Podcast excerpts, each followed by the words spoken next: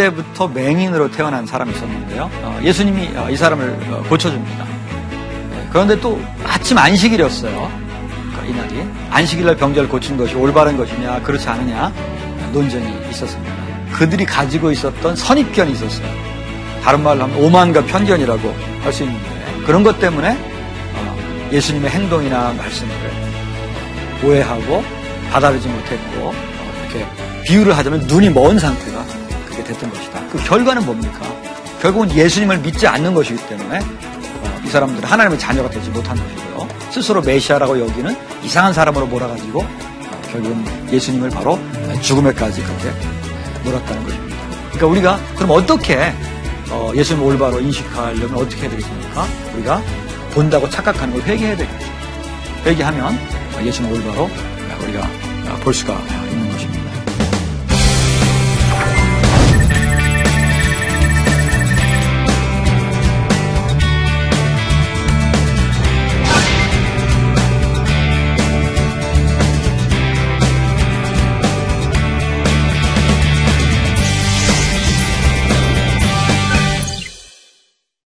안녕하세요.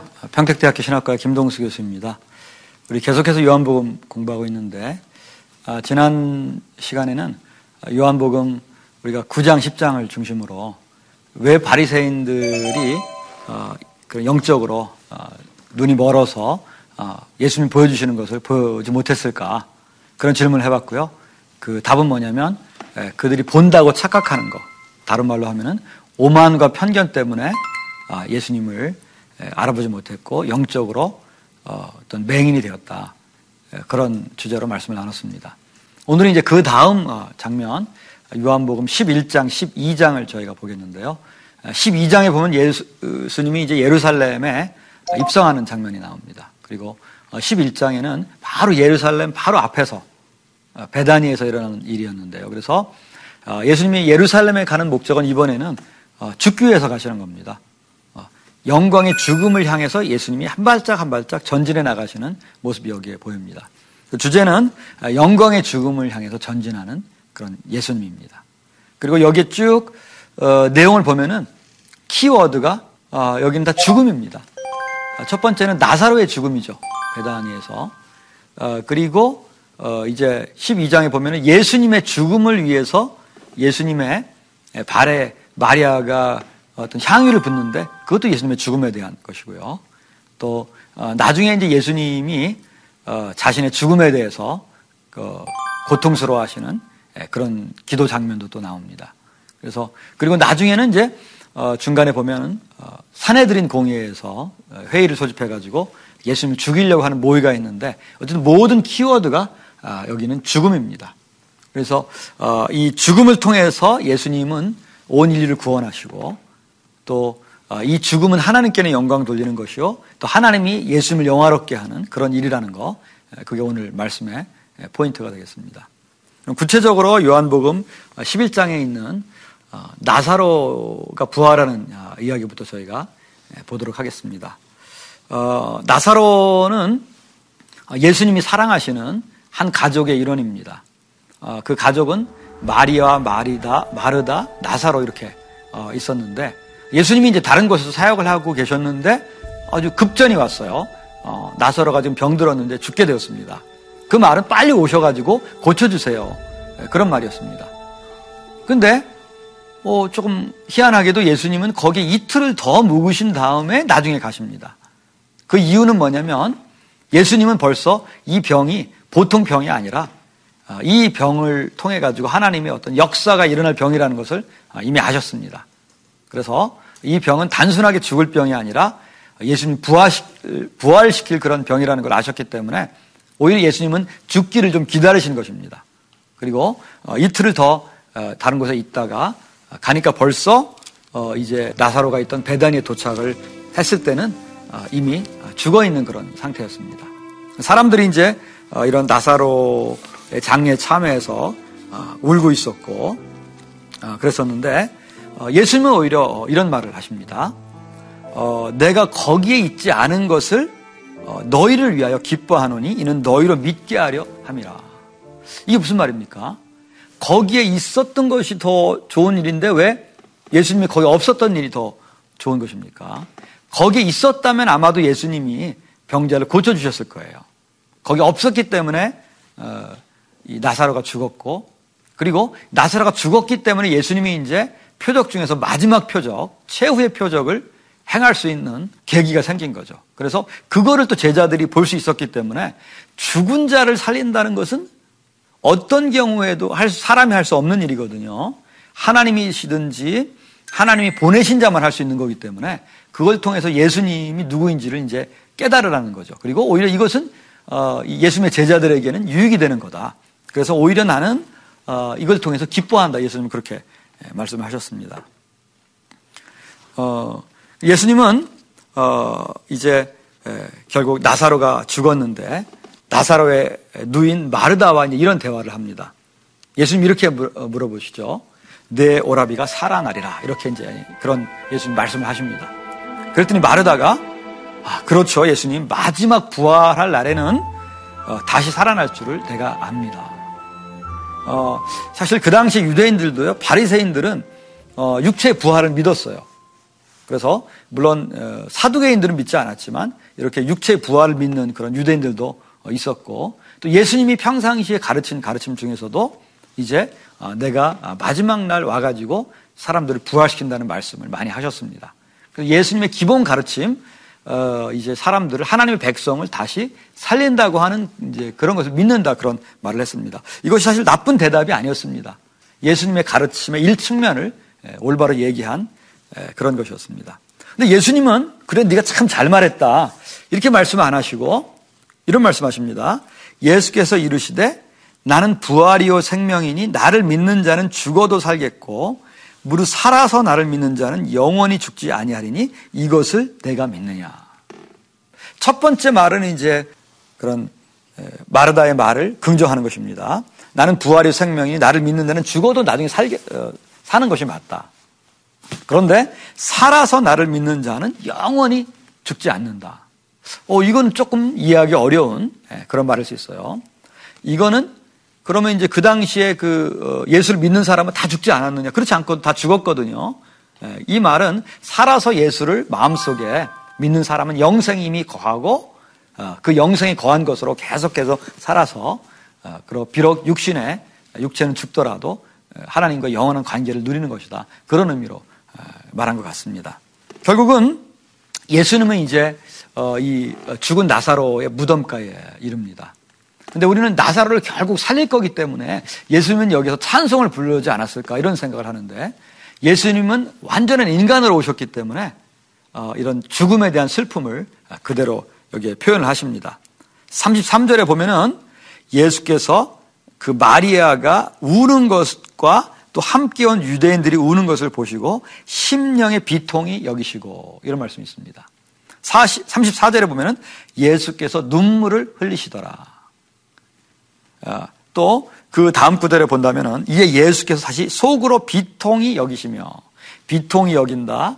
또 예수님께서 눈물을 흘리시더라. 아, 이런 말씀이 있는데 예수님은 사랑하는 그 지인의 어, 죽음을 앞에 놓고 슬퍼하시고 우시고 정상적인 그런 어, 인격으로서의 그 감정을 표출하신 것입니다.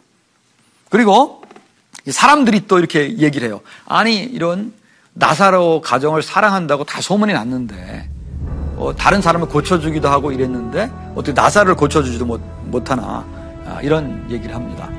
그때 예수님이 큰 소리로 어, 이런 얘기를 합니다. 아, 나사로야 나오라. 그리고 그 나사로는 수족을 배인 어, 배로 동인 채로 나오는데 그 얼굴은 수건에 쌓였더라.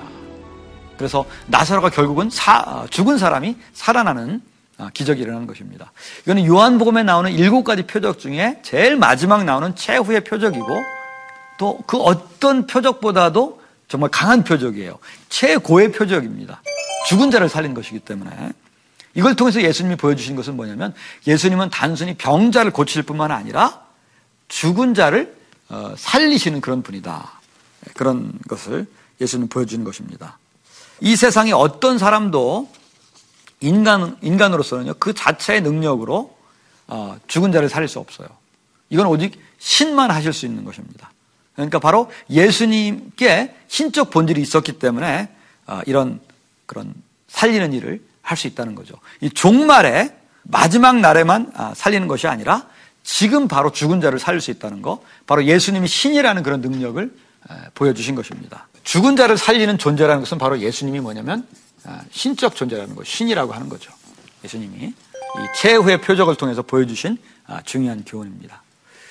아, 두 번째는 예수님이 이제 어, 그 마르다에게 뭐라고 했냐면요, 나는 부활이요 생명이니 이런 말씀했습니다.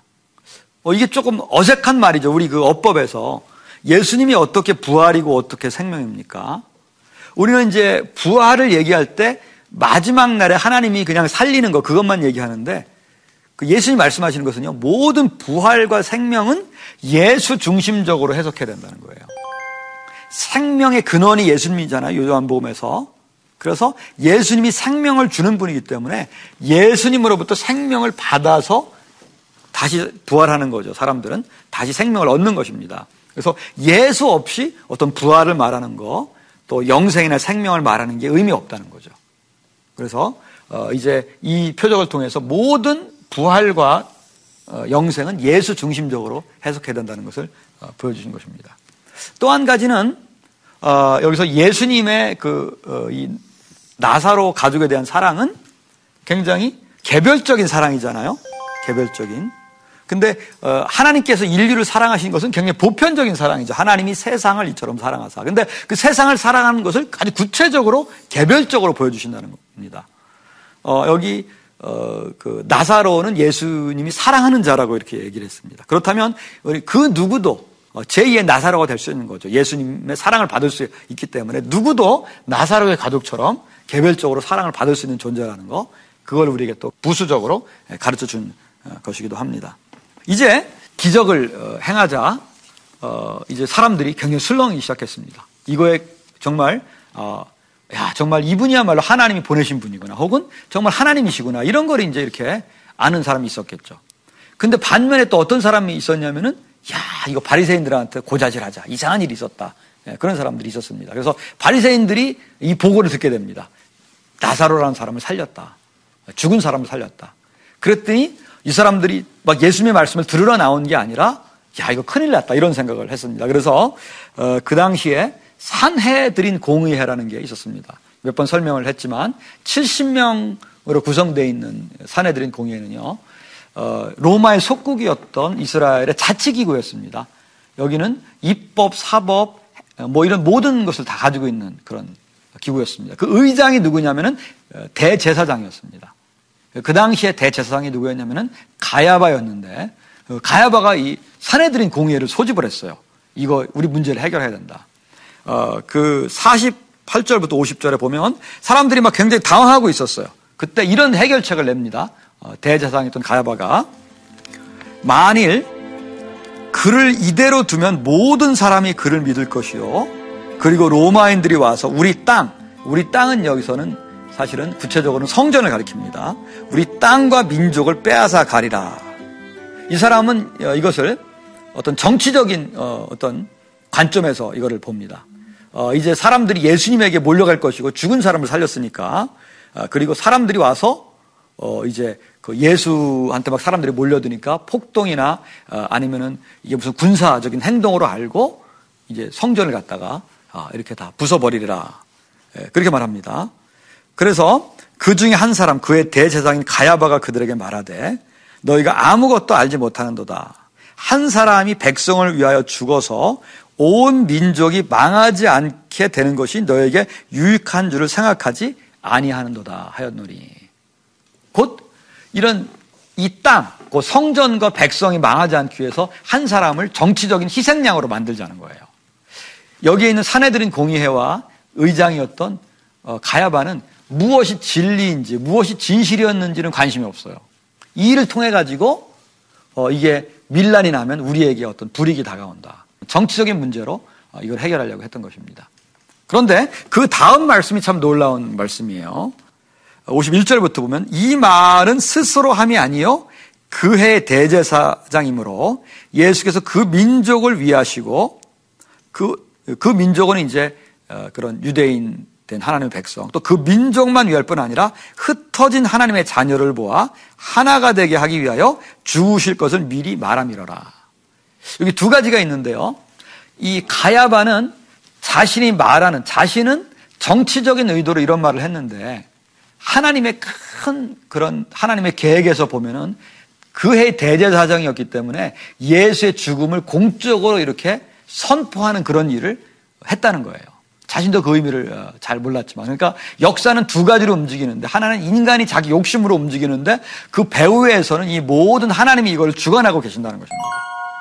자기도 모르지만 아, 예수님이 온 백성을 위하여, 위하여라는 말이 특별히 대속적인 죽음을 쓸 때 많이 쓰는 말이거든요. 예수님이 대속적인 죽음을 어, 죽는다는 것을 자기도 정확한 뜻을 모르면서 말했다는 거예요. 두 번째는 여기서 흩어진 하나님의 백성이 예수님의 죽음을 통해서 모일 거라는 거예요. 흩어진 하나님의 백성이라는 것은요, 구약 성경에 보면은 어, 유대 지역 이외에 사는 유대인들을 가리킵니다. 우리 흔히 말하는 디아스포라 유대인이죠.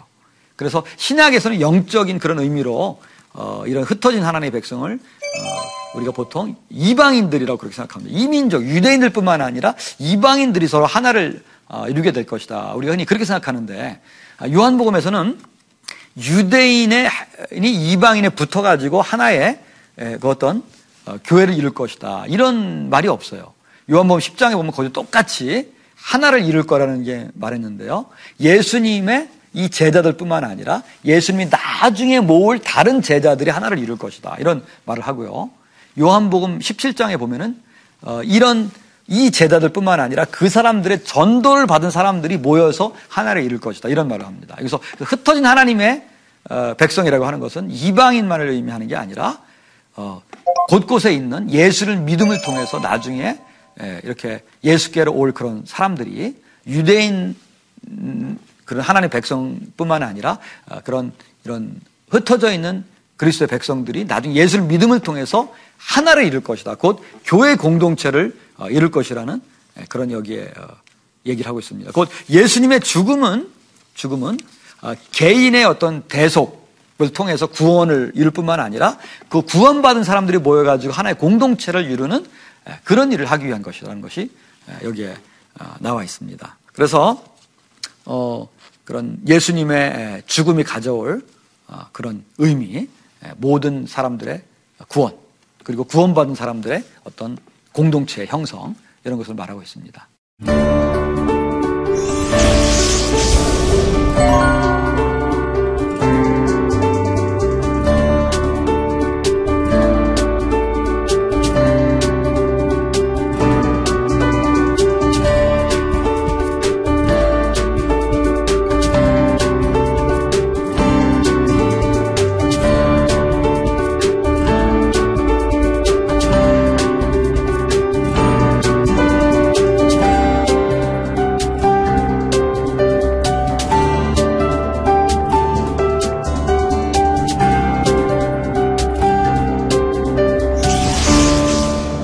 예수님이 어, 어, 요한복음 12장에 보면은 어, 예루살렘에 바로 그런 이제 입성하기 바로 앞에 이제 베다니에 거기 이르는데 거기에서 나사로를 이제 얼마 전에 바로 살렸던 그런 곳이죠.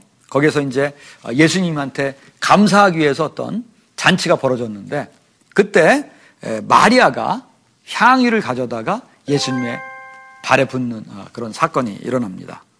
그랬더니 이것에 대해서 사람들의 평가가 달라요. 참 흥미로운 것은요. 어, 신약 성경에 마태, 마가, 누가, 요한 복음에 다 나오는 기사는 정말 드물어요. 그런데 이 기사는 마태, 마가, 누가, 요한 복음에 다 나옵니다. 물론 누가 복음에는 조금 다른 그 컨텍스트에서 나오긴 하지만 어, 향유를 붓는 예수님 몸에 그 사복음서 다 나와요. 그리고 공관복음서에 보면은 그녀가 그녀가 행한 일이 기억되리라 이런 말씀이 나옵니다. 그래서 예수의 향유를 붓는데 다른 공간 보험세 보면은 그게 사람들이 막 불평을 해요. 이거를 팔아가지고 가난한 사람에게 나눠주면 좋겠다. 근데 요한복음에서는 그 사람이 구체적으로 누군지 얘기를 하고 있습니다. 바로 가론 유다가 그런 얘기를 하는 거예요. 겉으로 보면 굉장히 좋은 말입니다. 어, 최대 다수의 최대 행복. 그 공리주의적인 판단이죠. 예수님의 이런 향유 값이 얼마나 비싸냐면은 300데나리온이라고 했거든요. 어, 노동자 하루 일하는 품삯이 1데나리온이니까 어, 안식일을 빼면 1년치 혹은 1년치가 넘는 어, 그런 연봉 내지는 연봉 이상의 그런 돈이었습니다. 아주 많은 어, 그런 비싼 그런 향유를 갖다 예수님의 어떤 몸에 이렇게 발라가지고 한꺼번에 없앤다는 것은 굉장히 낭비라는 거죠. 어, 그때 이제 예수님이 개입을 하십니다. 그러면서 그녀가 하는 것을 가만 놔둬라. 그녀는 올바른 일을 한 것이다. 그 올바른 일이 바로 뭐냐면 나의 장례를 예비하기 위해서 여기다가 바로 향료를 바른 것이다. 그런 얘기를 하고 있습니다. 여러분 향료라고 하는 것은요. 그 당시 여러 용도로 쓰였지만 어, 이런 시체가 냄새가 나기 때문에 어, 죽은 시체에 이렇게 바르는 그런 용도로 쓰였습니다.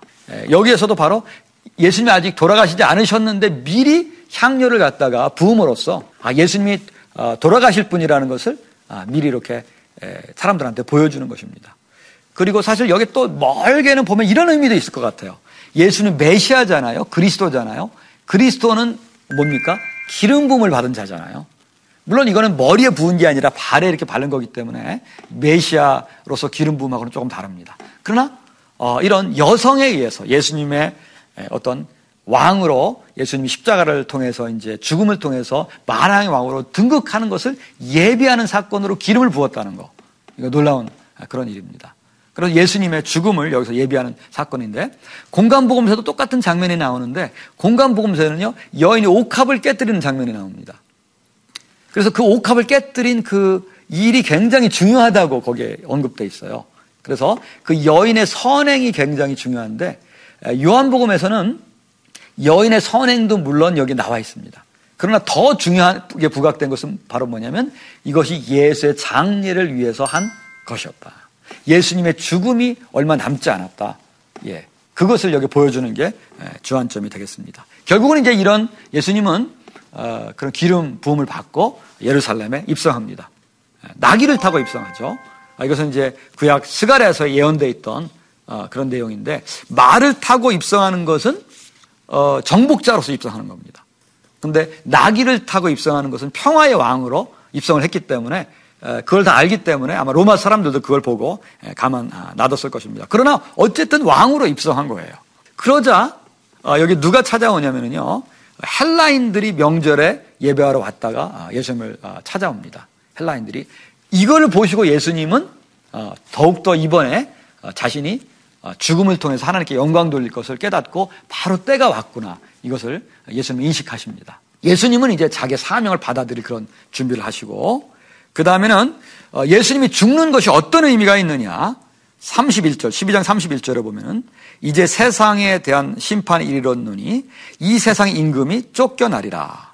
내가 들리면 모든 사람을 내게로 이끌겠노라 하시니. 예수님의 죽음의 의미에 대해서 두 가지를 얘기합니다. 예수님의 죽음의 의미는 이 세상 임금, 그 사탄, 마귀가 아, 쫓겨나는 것입니다. 마귀가. 그러니까 예수님은 십자가상에서 뭐냐면 승리하는 것이죠. 사탄의 나라를 물리치시고 그런 예수님의 나라를 만드시는 것입니다. 또 하나는 모든 내가 땅에서 들린다는 것은 뭐냐면요. 들어 올린다는 것은 중의적인 의미예요. 예수님 십자가에 들려 올린다. 이런 뜻되고요. 예수님이 또 죽음에서 올려진다. 곧 부활한다는 그런 뜻 되겠습니다. 곧 예수님이 어, 십자가를 지시고 또 예수님이 부활하시면 모든 사람을 내게로 이끌겠노라. 아버지와 깊은 교제, 예수님과의 깊은 교제에 이르는 곧 예수님의 십자가는 하나님과 어, 인간의 그런 담을 헐고 하나님과 인간이 교류하고 또 어, 그런 예수님과 인간이 깊이 교류하는 그런 길을 만든다는 것입니다. 아, 이런 예수님의 이제 말씀이 어, 있으셔서 예수의 죽음의 의미에 대해서 예수님은 이제 우리가 앞으로 볼 18장에 19장에 보면은 그런 십자가를 지기 위해서 꿋꿋하게 하나님의 뜻을 이루기 위해서 전진하십니다. 그래서 예수님의 마지막 말씀은 요한복음에는 다 이루었다예요. 하나님의 뜻을 왜냐하면 죽음을 향해서 전진하는 그런 어, 예수님이기 때문에 그렇습니다. 어, 그러면서 이제 어, 예수님의 죽음을 향해 전진하는 예수님의 모습은 여기서 이제 맞춰지는데 이제 요한복음 12장 마지막 부분 37절에서 50절까지 보면은 1장에서 12장까지의 내용을 이렇게 요약 정리하는 그런 부분이 나옵니다. 그 요약 정리하는 부분에 하신 말씀이 뭐냐면 이렇게 예수님이 많은 표적을 행하시고 그랬는데 어, 사람들이 믿지 않았다는 거예요. 그럼 예수님이 사역을 잘못하신 거냐? 우리 그렇게 생각할 수가 있는데 여기에 보면은 이건 바로 예견됐던 바다, 예언됐던 바다. 이사야서에 보면은 주여 우리에게 들은 바를 누가 믿었으며 주의 팔이 누구에게 나타났나이까. 또 그 뒤에 보면 그들의 눈을 멀게 하시고 그들의 마음을 어, 완악하게 하셨으니 이는 그들로 하여금 눈으로 보고 마음으로 깨닫고 돌이켜 내게 고침을 받지 못하게 하려 함이라. 이런 말씀을 하심으로써 예수님의 사역이 실패가 아니라 바로 예수님이 올바로 말씀을 전했지만 사람들의 마음이 완악해서 이걸 받아들이지 않은 거다. 표적을 그렇게 말씀하고 있습니다. 아, 지금도 어, 왜 예수님을 사람들이 받아들이지 못할까요? 성경을 통해서 또 우리 양심을 통해서 많은 증거를 통해서 예수님이 살아계심을 어, 지금도 우리에게 증거하고 계시는데 이걸 받아들이지 않는 것은 예, 완고한 마음 때문이다. 또 한 가지 여기 또 말씀을 한 것은요. 그러나 아, 관리 중에서도 그를 믿는 자가 많대 바리새인 때문에 드러나게 말하지 못하는 이는 출교를 당할까 두려워함이라. 그들은 사람의 영광을 하나님의 영광보다 더 사랑하였더라. 출교를 당한다는 것은 그 당시에 굉장한 일이었습니다. 어, 동네마다 어, 회당이 있었는데요. 이 출교를 당한다는 말이 회당에서 쫓겨난다 이런 뜻입니다. 원래 출교를 당한다는 헬라 말이 아포스나 고고스거든요. 사회적인 생명의 매장입니다. 어, 굉장히 그런 어려운 일이죠. 사람들이 예수님의 표적을 보면 야 이거는 하나님께서 정말 보내신 거다. 이걸 알 수가 있었어요. 그런데도 불구하고 어, 예수님을 갖다가 받아들이지 않은 것은 뭐냐면 어, 출교를 당할까 두려웠다는 거. 그런데 요한복음 저자는 그 행동이 뭐냐면 하나님의 영광보다 사람의 영광을 더 사랑했던 그런 것이다. 오늘도 우리의 자기의 어떤 손해가 된다고 예수님의 표적을 받아들이지 않는 그런 행동은 하나님의 영광보다 자기 영광을 추구하는 행동이다. 예, 그런 것을 예, 우리가 알 수가 있겠습니다.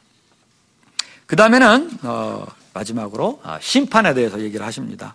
어, 그런 이 세상에 예수님은 정죄하는 목적으로 오신 것은 아니지만 예수의 말씀을 지키지 않는 자는 예, 따르지 않는 자는 받아들이지 않는 자는 결국 심판을 받을 거라고 어, 여기에 12장까지가 끝맺고 있습니다. 오늘 우리가 공부한 내용을 한번 보면은 예수님이 죽음을 향해서 전진해 가는데 먼저 어, 사람을 먼저 살립니다.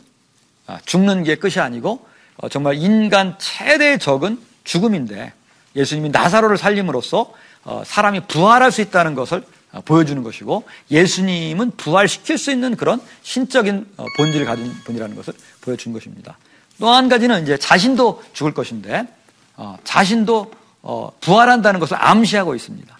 자신도 그리고 이제 그것이 되면은 어, 이제 어, 사람들과 예수님과 하나님과 온전한 교제 가운데 이르러서 정말 영생을 누리는 예, 그런 삶이 되리라. 그런 삶은 기쁨이 충만한 삶이고 그리고 그런 삶은 완전히 이루어지는 것은 죽어서이겠지만 벌써 이 땅에서 그런 것이 이루어질 거다. 벌써 예수님을 소유한 사람은 이 시간에 부활과 영생의 그런 능력을 이 땅에서 경험하고 누리는 것이다. 그런 얘기를 해주고 있습니다. 그래서 어, 예수님은 죽음을 향해서 가지만 그 죽음이야말로 우리를 올바로 살리는 것이고 어, 영생을 온전히 소유하게 하는 그런 중요한 역할을 하는 것이라는 말씀을 어, 했습니다. 어, 오늘 에, 여러분들과 아, 이런 말씀을 나눴고요. 이제 다음 주에는 우리가 어, 그 다음 구절 요한복음 13장부터 16장까지 있는 예수님이 제대로 발을 씻기시고 제자들을 향해서만 특별한 설교를 하는 그런 말씀이 있는데 고별 설교의 그 내용을 같이 공부해 보도록 하겠습니다. 경청해 주셔서 감사합니다. 다음 시간에 뵙겠습니다.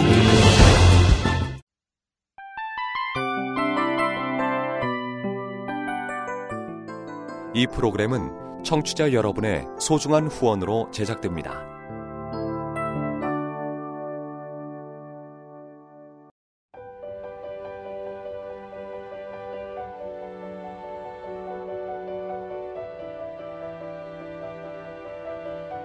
세상에는 수많은 교회들이 있지만 더 깊이 있는 말씀 강해를 찾기 위해 크기로만 교회를 선정하지 않습니다. 보다 좋은 영적 콘텐츠를 더 많이 나누기 위해 방송비를 받지 않습니다. 1년 365일 복음만 전하고 싶어서 우리는 광고를 하지 않습니다. 온누리의 복음을 땅끝까지 CGN TV와 함께 땅끝 성교사가 되주세요